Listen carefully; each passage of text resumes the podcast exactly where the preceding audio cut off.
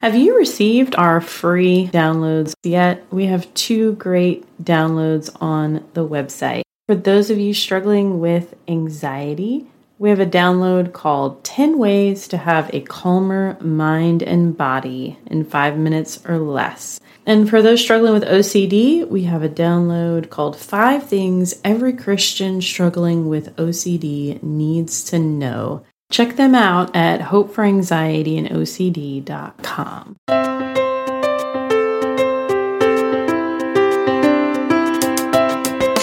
Hope for Anxiety and OCD, episode 53.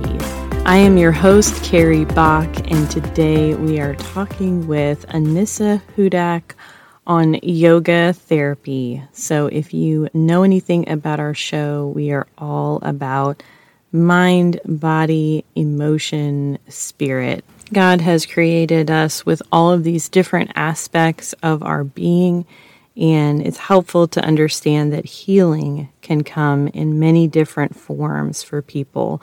I like that yoga therapy combines the physical healing of our bodies while also there's a level of emotional healing because trauma can become stored in the body and we get into some of that on the show today. So without further ado, here is my interview.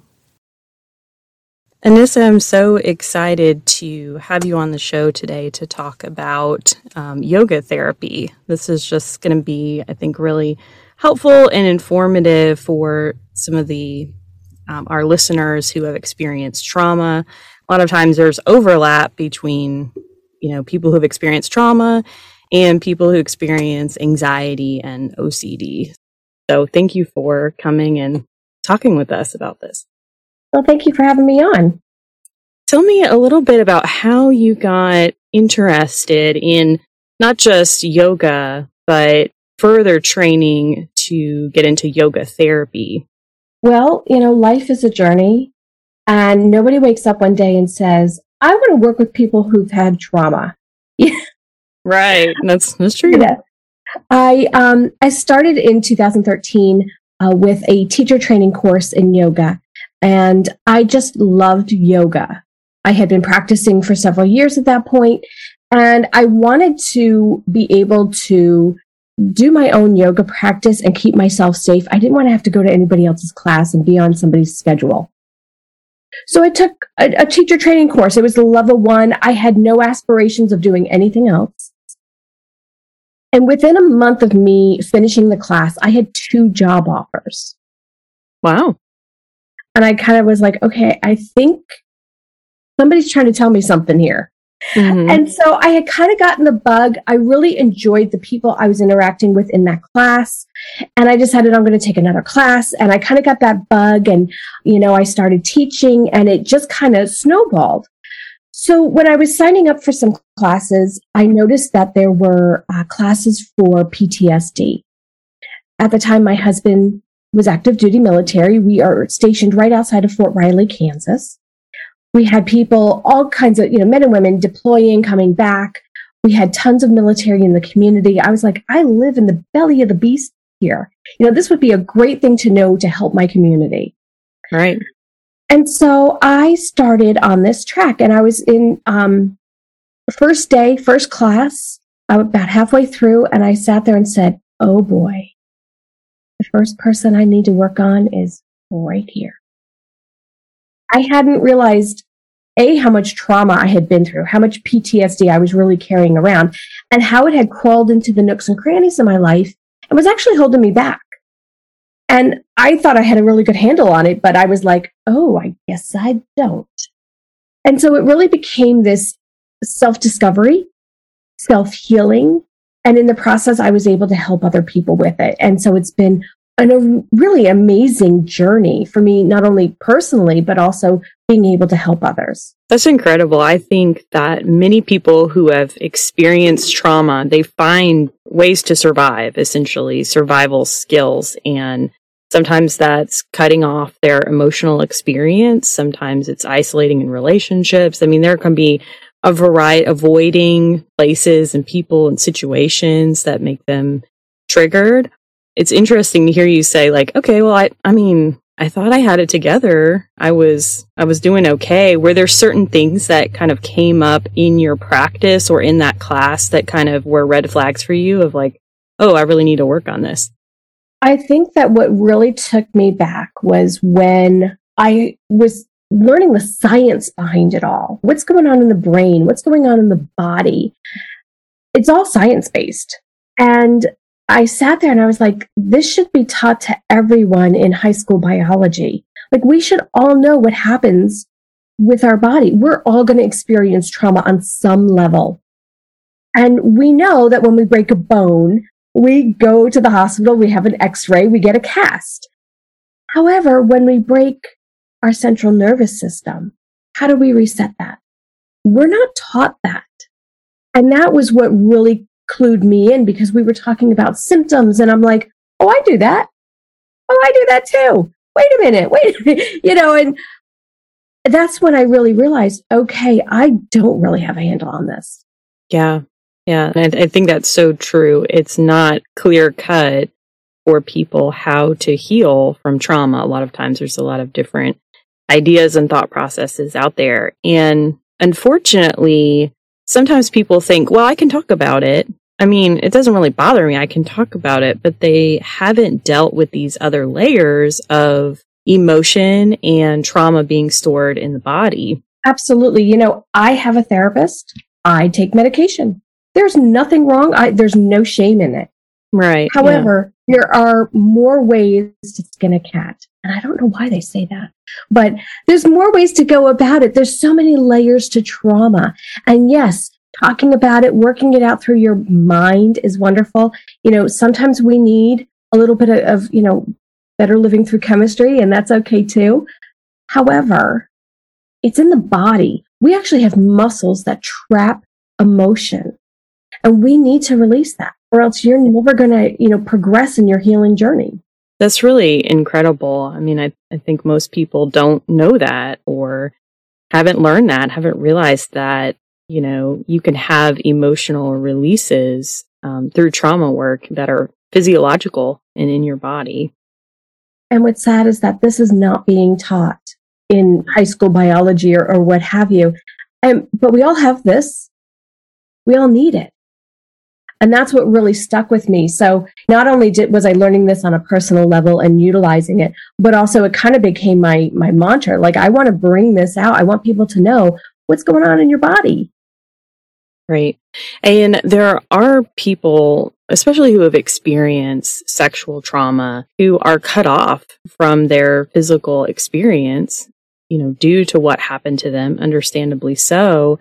And that can cause problems, obviously, when you get into relationships and you want to feel good having sex and you don't, or your body starts to react in a way that you don't want it to. You know, maybe you tense up when you don't want to. So, talk with us a little bit about what you've seen maybe in the people that you've worked with. Is that some of kind of what you've done or how you've helped people? Well, the word yoga means yoke, and it means to bring together the body and the mind. Okay. And you could sit there and you could talk about your rape, if you will, and it's not a problem. And yet your body you know, tells a different story because you're not connected. There are certain things that I do in the class that help people to connect with their body again.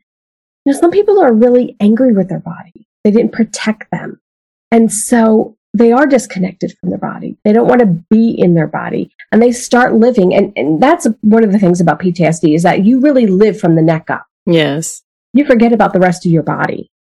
And it's really where on the mat we're able to bridge that gap and get people to start feeling in their body in a very safe and controlled environment. And it's not scary. I think of my job as I welcome people back into their bodies. That's awesome. So tell us about the difference between yoga and yoga therapy.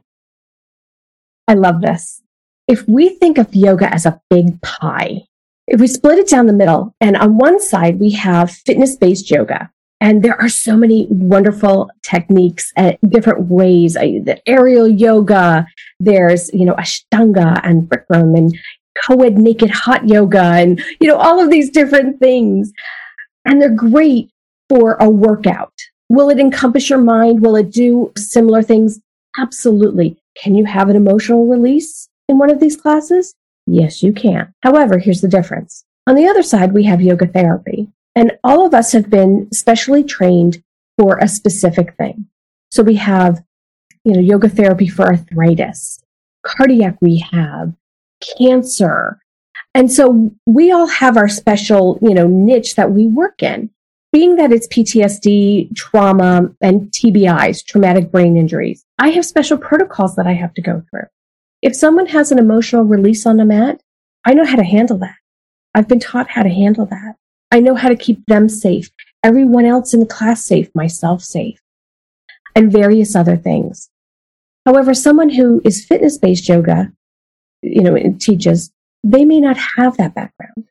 They may not know how to help you through that emotional release. They might even kick you out of the class for being a disturbance. Now, that's not going to be helpful if you're having an emotional release. Right. So, really finding what meets your needs is incredibly important. Yes. You want to find a class that, that really caters to what your needs are. And if you can't find maybe a yoga therapy class, if you talk with the instructor for a regular fitness based class, they might be able to help you either in their class or find someone else. Now, I would imagine that you would have to do this on a smaller scale if you are working through, you know, traumatic release. You're not going to want a large number of people in there. Is that true? Do you tend to have like smaller base classes or one on one work with people? I do one on one. I do smaller base classes. That is my personal preference. Um, I think it's more intimate. Sure. I think you create a better bubble, if you will. It, you know, it is a little bit easier to kind of keep watch over everyone to ensure. Um, the classes themselves are really about having smaller emotional releases. They may not even know what's happening. They may not even feel it happening. Now, there is a technique that we can do that's actually a, a larger emotional release. Those are done one on one. Those are done after I've gotten to know the student. I mean, they're not going to just walk through the door and say, Hey, I want to do a major emotional release. No, no we're not going to do that. I need to know this person. I kind of need to know the background. I've had students who are with me for three months and they do it. I've had a student with me for over five years and we've never done it. It really depends on where the student is with, you know, with their practice and, and with their healing. Do you find that people that you work with also practice outside of their time with you? Like, is that part of the, the component that's helpful? Some poses I teach for them to utilize outside of class. And sometimes a student will say, you know, I was making my coffee this morning and I found myself in, um, you know, tree pose. And, and they start living their yoga off the mat, which is really a beautiful thing. And they're doing it really unintentionally. It mm-hmm. just kind of subconsciously happens. And that's really where the fun is. I remember from this has been years ago since I used to go to yoga classes pretty regularly. And I remember one of the teachers saying, you know, eventually you'll be in tune with your body enough to know what type of like poses and stretching that you your body needs that day you know based on just kind of how you're feeling and i would imagine it's it's similar in the emotional realm it is when i cue a pose there's a lot of different languaging around it um you know usually in, in most classes they're like okay you know down dog and you know up dog and I phrase my my my cues like I'm going to invite you to join me in down dog, giving people the power to make the decision. When we've experienced trauma, a lot of times our power has been taken away from us. Right. Yeah. And so this actually gives power back. And then I'll say, you know, here we are, we're in kneeling warrior one, and you have options with your arms. You can do this, you can do that, you can what is your body wanting today? Where do you feel like you want to be today?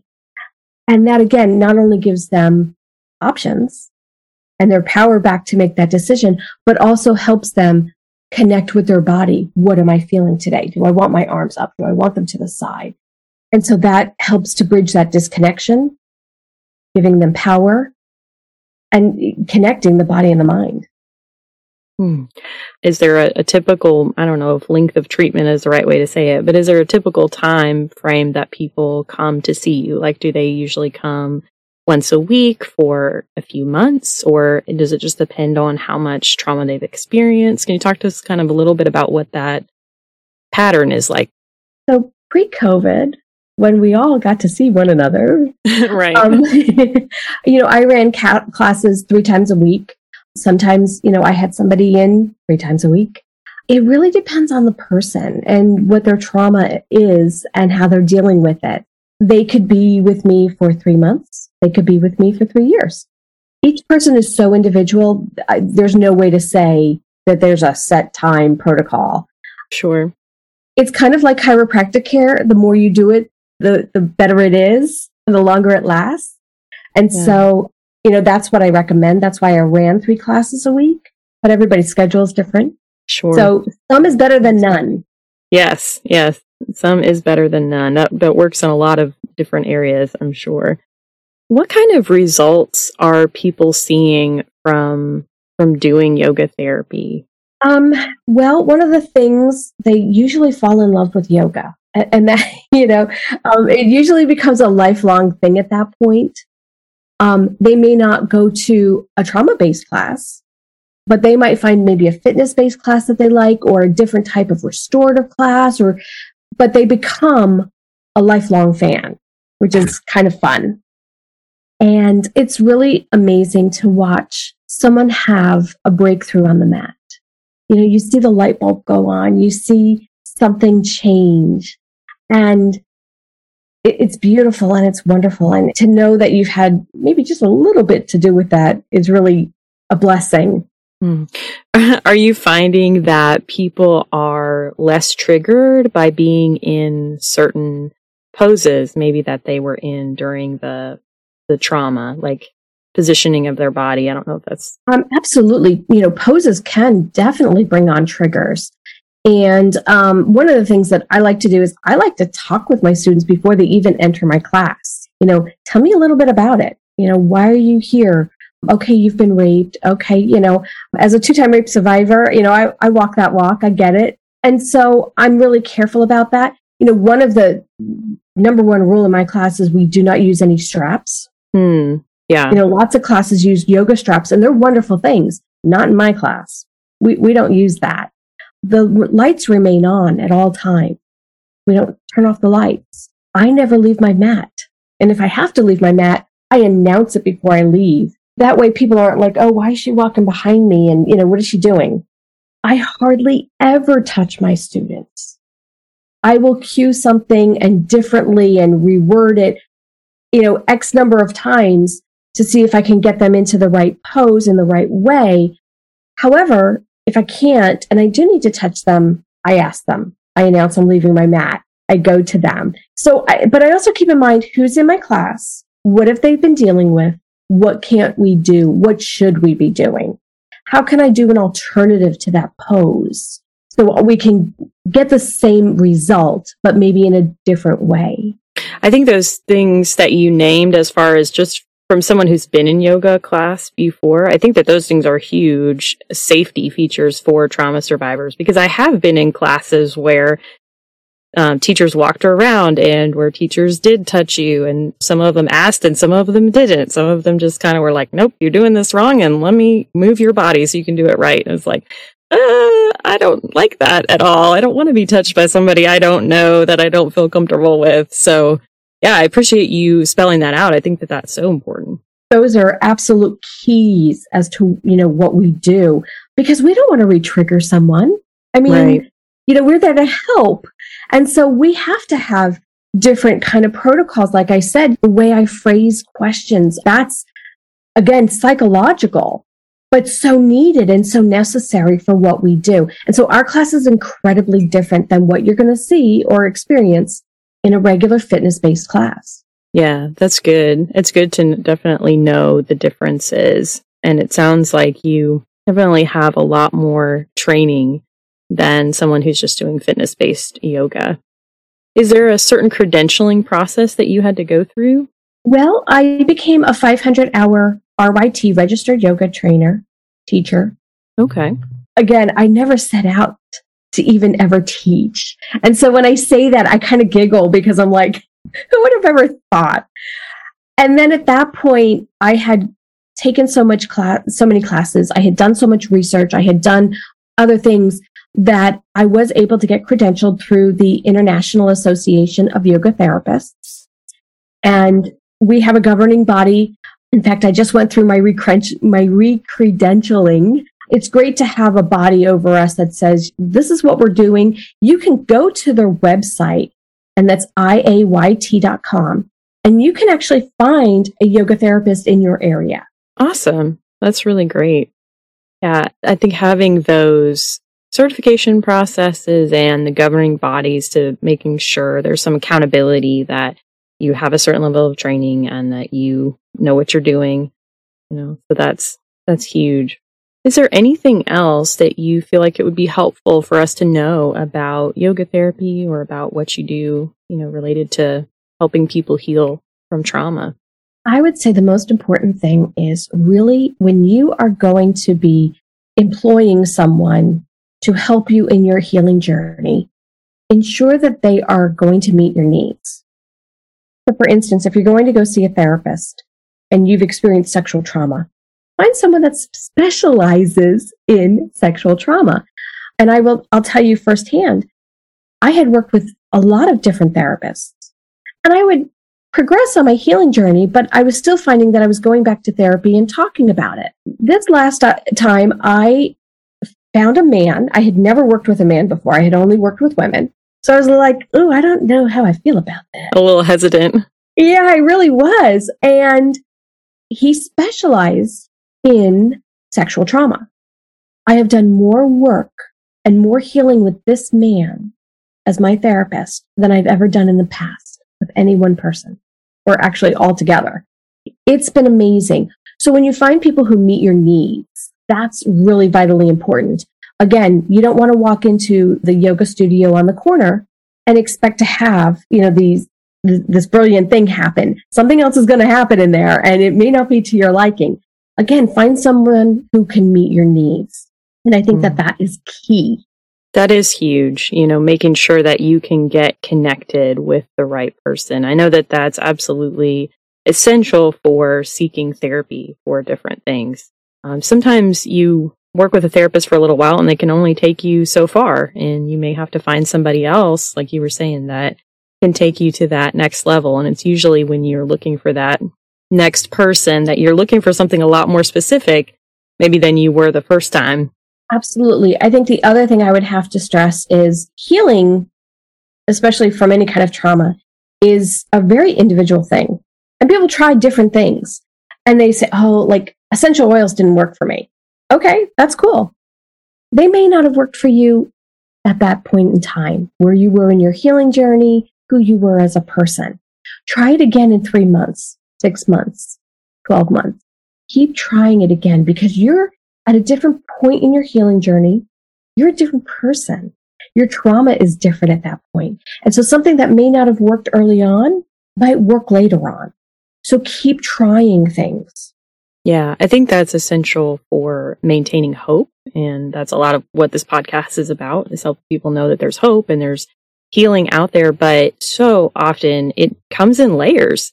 Sometimes clients will go through a round of therapy and they'll be doing really well. And then they'll be back in six months and they're like, I don't understand why I'm still struggling with this. And I'm like, well, you know, you just, you've reached a different layer. It's time for us to do a little bit of deeper, that next level of work that you weren't ready to do that a year ago and now you are. So this is actually a good thing. This is a good part of your process to like keep going through that work. So I appreciate you saying that.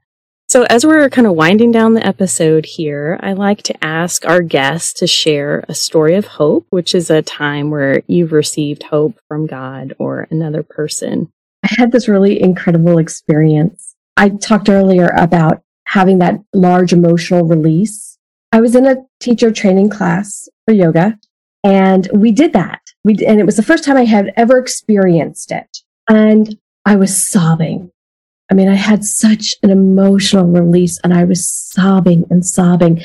And then always like, you know, my luck, right after we do this, it's lunchtime and they're providing us with a luncheon. Now, when you go to a yoga training course, you know, and, and they do that, you're usually eating like nuts and berries. You know, so there was like a salad, you know, you know, it wasn't anything major, but, uh, you know, so there's, you know, salads or whatever. And I'm sitting there and I'm like sobbing into my salad. I sobbed for an hour and a half.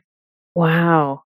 And women, you know, these wonderful yoginis were coming up to me and saying, Are you okay, dear?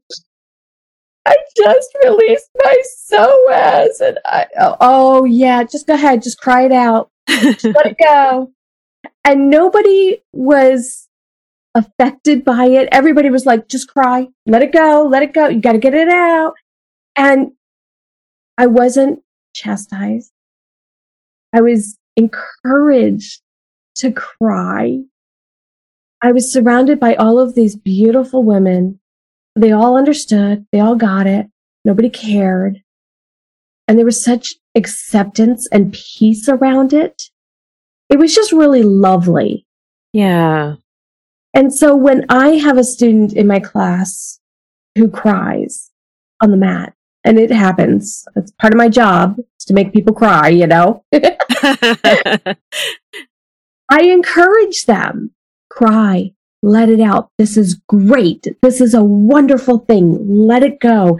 And what I have found is that the other participants in the class, they start saying it too. Yeah.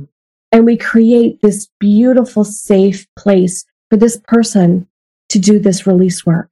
Yeah. And I love how the other, generally women in my class, join in and do that as well. I think that's so powerful because so many times there's kind of this pressure of feel better, like, you know, let's pat you on the back, oh, it'll be okay, like, you'll be fine. And instead of allowing that emotional experience, which really in your case was like a gift at that moment. And so for people to be able to say, yeah, like that's here and you can welcome it and we're here for you and we're in support of you instead of like, oh, go away and have that somewhere else or like, oh, it'll all be better. Just, you know, chin up girl or something like that. Those societal messages are. So I like that you know, story because we need more of that in our just general society as we're going through the world and loving on people. And I know that I've been able to provide some of that for my clients too, who are never given that permission to feel as children or in their adult relationships. It's just like crying's okay. You know, people apologize all the time for crying and we don't need to. Like crying is a human thing. Let it happen. It's all okay. Yeah, absolutely. It is. It, it's being human. We should never have to apologize for being human. Right. Absolutely. Absolutely. Well, Anissa, thank you so much uh, for coming on. This was informative for me, and I know it's going to be for our listeners as well. And we will put links to your website in the show notes if people would like to reach out to you. Are you doing some virtual classes then? Everything now is online. Okay. And I'm actually in the process of getting ready to release a membership for women who've been sexually traumatized. And in there, there's going to be recorded sessions. There's going to be live sessions. We're going to have lots of education and all kinds of wonderful things in there to help women along their journey. I'm super excited about it. I actually started working on this pre COVID. Um, but then, you know, everybody was here in my house during COVID. I couldn't hear myself think. Now that we're kind of back to somewhat normal, I can get back to what I was doing. Okay. Awesome. That's great. Well, I appreciate you having me on. Thank you so very much. Yeah, thank you. I am so glad that you tuned in to hear the show today. If you like our show, please be sure to rate and review on iTunes or other platforms. This helps people find the show who are also looking for some great hope, encouragement, and support. Hope for Anxiety and OCD is a production of By the Well Counseling in Smyrna, Tennessee. Our original music is by Brandon Mangrum. Until next time, may you be comforted by God's great love for you.